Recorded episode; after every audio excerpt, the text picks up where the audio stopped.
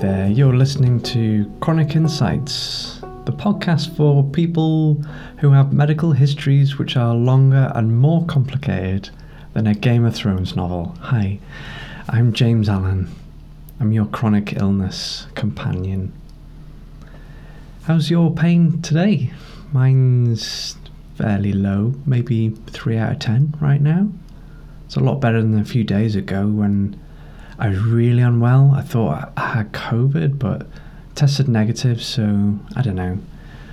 Worst part was, and this probably goes for you too, if you have a chronic illness, it's it's not just the cold or the virus or whatever it was, it's it's the interaction it has with all my other illnesses that makes it frustrating because I stopped taking my medication that I take for my AS for a couple of days while I was really unwell. So I wasn't taking the anti-inflammatories, with which helped my joint pain, and I didn't take my methotrexate, which I was supposed to take that day.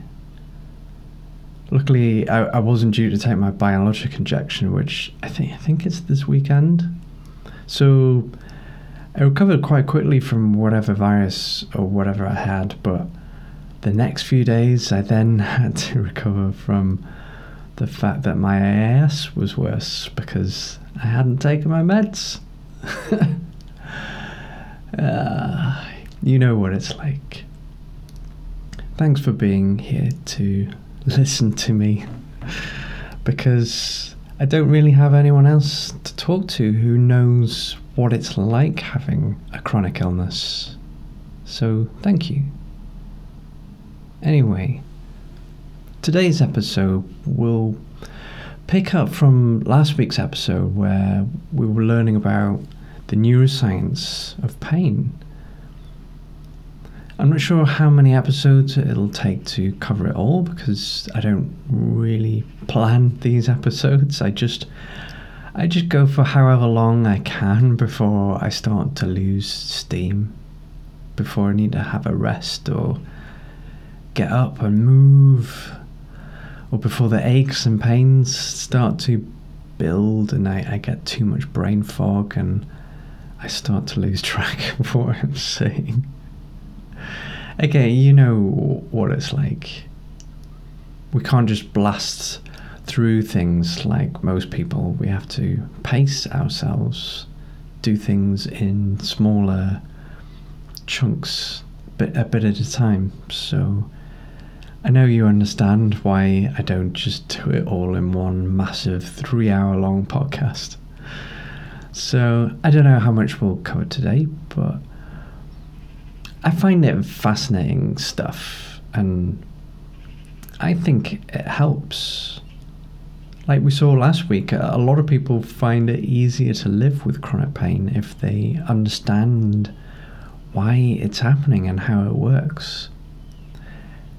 I think I, got quite a good analogy for it. You know, if there's some sound, some repetitive sound, maybe outside your home somewhere, and you don't know what it is, or who's making it, or, or why, that can be really annoying and stressful because if you're trying to concentrate on something or if you're trying to relax, it's like, what is that? What the hell is going on? But if you find out what it is, maybe it's the local council clearing some drains or digging a hole to fix a, a burst water pipe. When you know what it is and why it's happening, I think it becomes less annoying because you know, okay, it's annoying, but at least there's a reason for it happening that makes sense. Well, I think learning about the science behind pain is basically like that.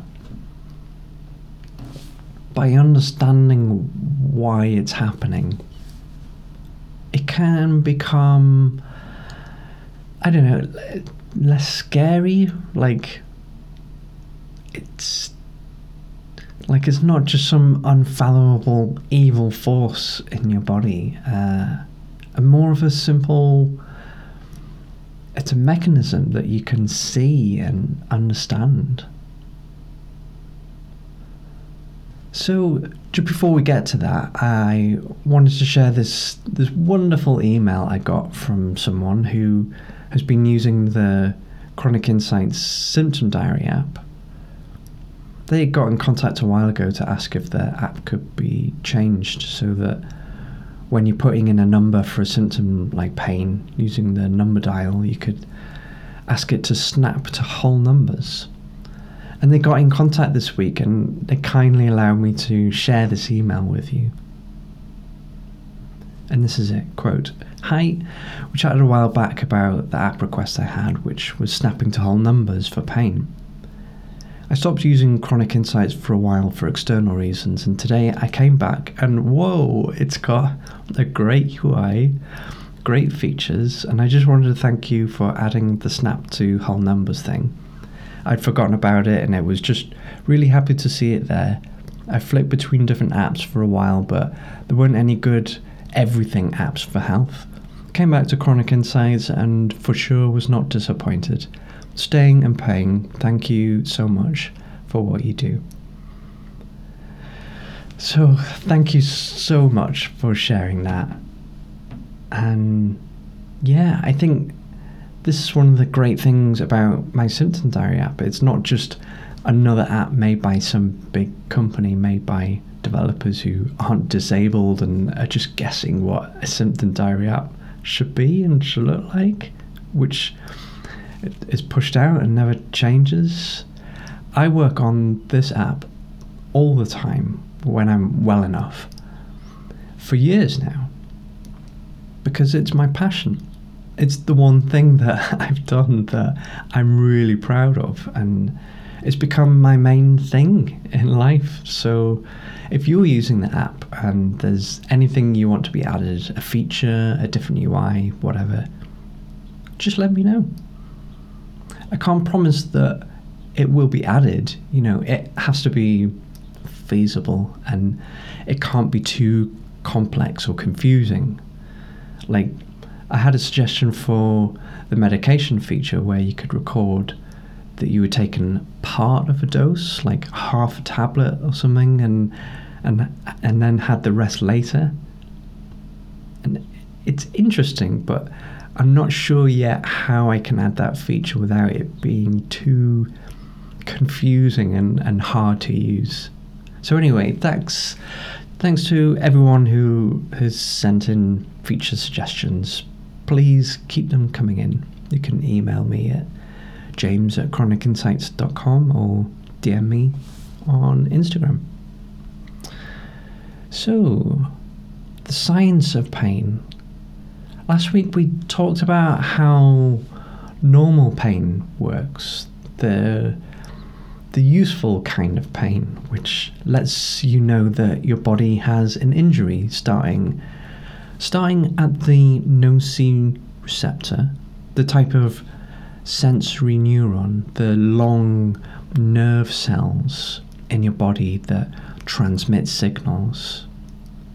One really cool thing I, I didn't mention last week is how long these nerve cells are. Because when we think about cells in the human body, we, we often think of these teeny tiny little things that you can't see without a microscope. Well, a sensory a sensory nerve cell, a neuron, can be a meter in length, a meter. One cell. That's amazing. These really long ones are in your legs, so they can carry a signal from your toes all the way up the base of your spine in one go. That's awesome. So, so the so the nociceptor is a type of sensory neuron which detects injury And there are different kinds which are specialized at sensing different things. Some detect extreme heat, some extreme pressure or stretching, and others detect certain chemicals like like ones which are released when we are physically damaged. One of these happens to be capsaicin, the, the chemical in chili peppers, which is why when we eat chilies, it feels like it's burning. It's not actually burning, it's just that our nociceptors are interpreting it as extreme heat. I had one last week. It was a good thing I tried it first before slicing it up and putting it in my dinner. Just the tiniest, tiniest bit. I tried it and it, it blew my face off. it was just. Well, the, the reason is was packed with capsaicin and my nociceptors in my mouth the instant it came into contact, bang, they activated. So when nociceptors activate, they send electrical impulse all the way up the length of that nerve cell, first to the spinal cord, then up the spine to the brain. Except that's not the whole story. It might not actually get to the brain because there will usually be several neurons involved in passing the signal up to the brain and and at the junction between neurons is the synapse a little gap and waiting at the gap are neurotransmitters chemicals which can jump into the gap and may or may not continue the signal depending on if there are enough of them and whether there are any counteracting neurotransmitters which can actively stop the signal.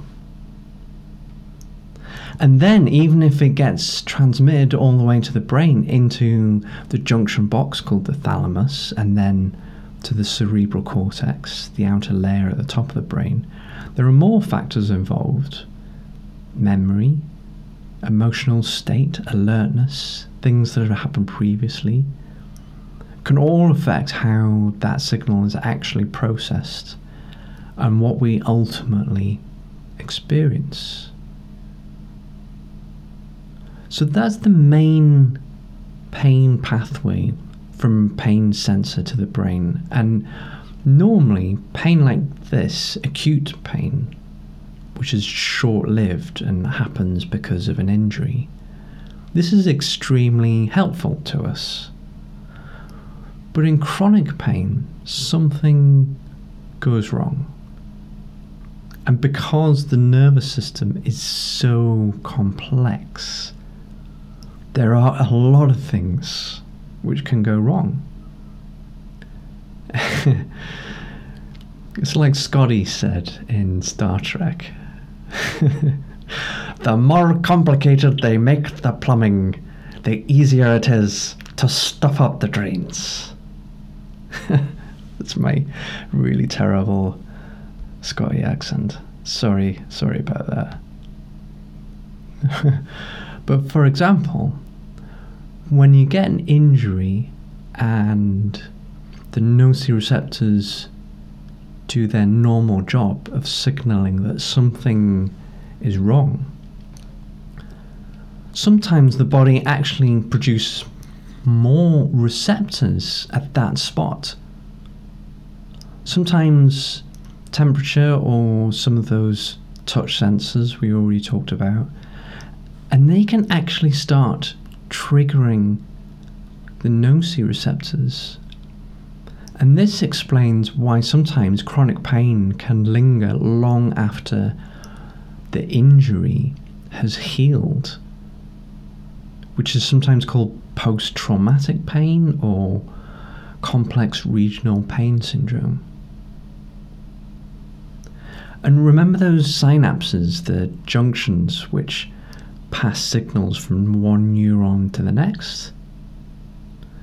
Well, the more signals go across those synapses, the better they become at passing on more signals. Because the synapse will produce more neurotransmitter to jump into that gap and, and carry the signal on. And when these signals get to the cortex in the brain, instead of just one small part of the brain getting activated, if there is repeated stimulation, eventually more areas can become activated. And they sort of start reinforcing each other, like getting feedback on a mic. So that the brain itself actually changes so that more of it just becomes good at processing pain. In a way, it's like muscle memory. If you start learning the piano, it's it's really really hard just to play a few notes. You have to really think about them every time. But after years of practice, it can actually become almost subconscious. You can just play without really thinking about the individual movements anymore. And that's because the neurons doing those specific movements with your fingers have become really good over time at sending those signals. This can sometimes happen with chronic pain, and it's called central sensitization. If we experience pain for a long period of time, the brain actually becomes more sensitive to pain. So, so that sucks, right? I don't know about you, but some of these facts are like, so you're the reason why. but you know, at least it starts to make sense, right? It's not that our bodies hate us, it's that our bodies are just doing what they're evolved to do. It's just that it's getting it wrong for some reason. I prefer knowing why and understanding it. It helps me be less angry or frustrated and a bit more in control of my chronic pain. It helps me rationalize it to understand it. And maybe just maybe we can learn some things which can really help us manage our own pain. Did you know that the body actually has mechanisms to reduce pain? Did you know that the body produces its own opioids? I was really amazed when I learned that. I had no idea. And those inhibitory neurotransmitters, did you know that as well as pain pathways going up the neuron to the brain, there are also pathways going from the brain back down to the body, which can act to reduce and dampen down pain. So we can also learn about why certain things might affect pain and more importantly understand them in the context of our own unique circumstances, our own health conditions and our own environments, our own bodies. And effectively what we're doing here is becoming experts of our bodies. I like that. I hope you do too. Let me know what you think. James at chronicinsights.com. Here's another interesting thing about pain, which can give us more insight into how it works. You know, in a movie, if there's been a gunfight you know, Keanu Reeves has been blasting some bad guys or whatever. and the good guys are celebrating. And then someone realizes they've been shot and they didn't realize. This is a real thing that can happen. It's documented. So, what's going on there? Well, being in a gunfight is probably the most stressful environment there is, right? Alertness is through the roof. You might literally might die at any minute. And because of this, the biochemistry in the brain changes into a radically different state. Because of things like adrenaline which is a very powerful hormone. It's produced by part of our nervous system called the sympathetic nervous system, which is a bit of a weird name. Sympathy can mean working together, working in sympathy. So the sympathetic nervous system is lots of parts of the nervous system working as one.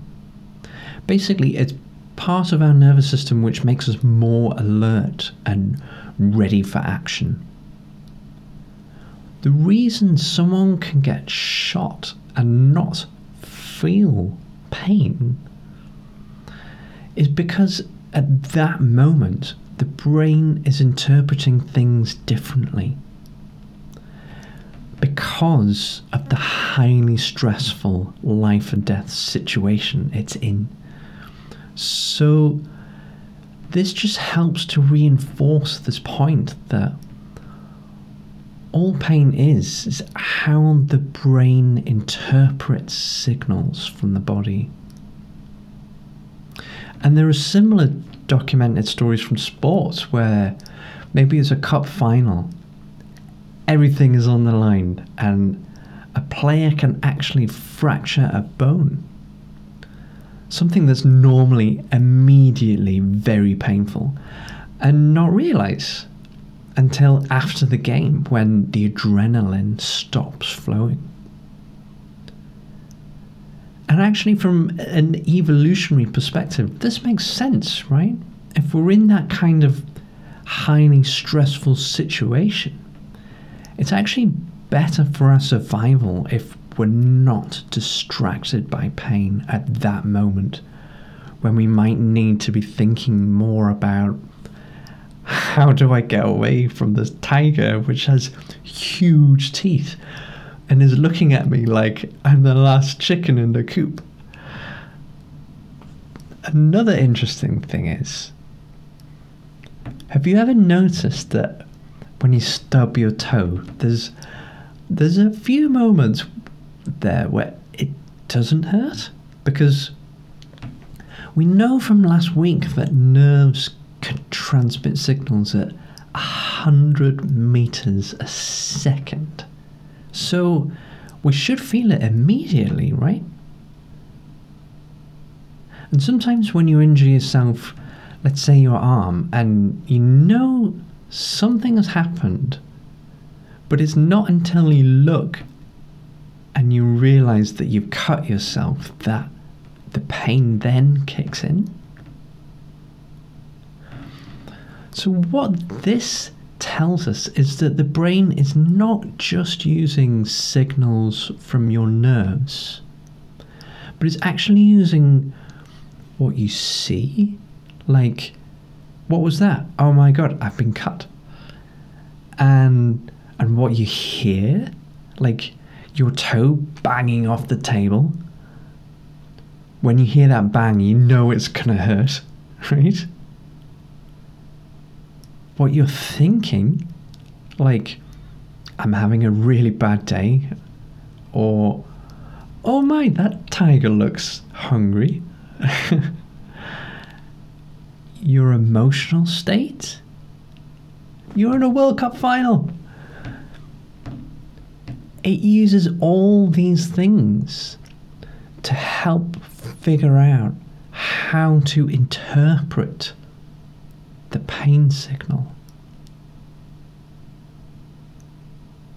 So I don't know about you, but as someone who lives with chronic pain every day, I find this fascinating and illuminating. It makes me want to learn more about what's going on in the brain. Because I feel like I have more power over it. Instead of it hanging, instead of it having all the power over me, because I understand it. I think it can improve our relationship with pain.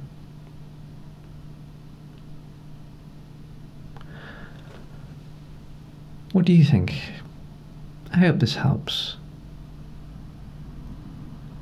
I'm at the point now where the aching in my hips and my back is starting to fog my brain, so I think I need to stop for this week. But there's, there's some good stuff coming up. So, next week I'll talk about the parasympathetic nervous system, which is basically the opposite of the fight or flight mechanism. It's the part of our nervous system which can calm us down, which which wakes up when we meditate, when we slow our breathing, when we relax, when we touch and cuddle and kiss, when we do the things that make us happy. It can have a profound effect on chronic pain, how we experience it. And we'll talk about other things which can dampen down chronic pain, like the body's own opioids. So, so that will be next week. I'll end this episode as usual with a poem I wrote about chronic pain. It's one of the poems from my upcoming poetry book. It's called Prism, and it's it's one of my favorites.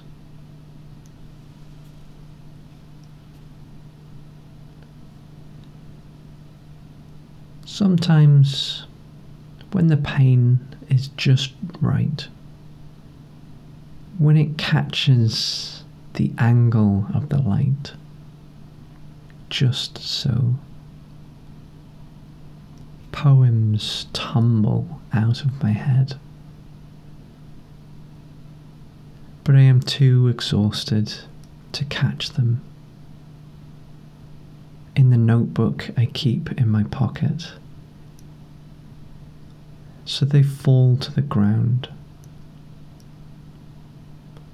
And I watch with morbid fascination as they slowly turn to dust, unwritten, until you come to gather me up, to stroke my head and kiss my cheek. And I smile as I watch the dust float away glinting in the light.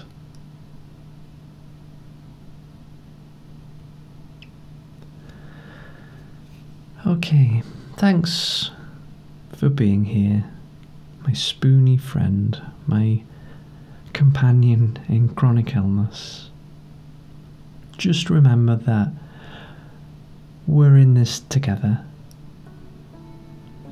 and you're not alone. See you next time.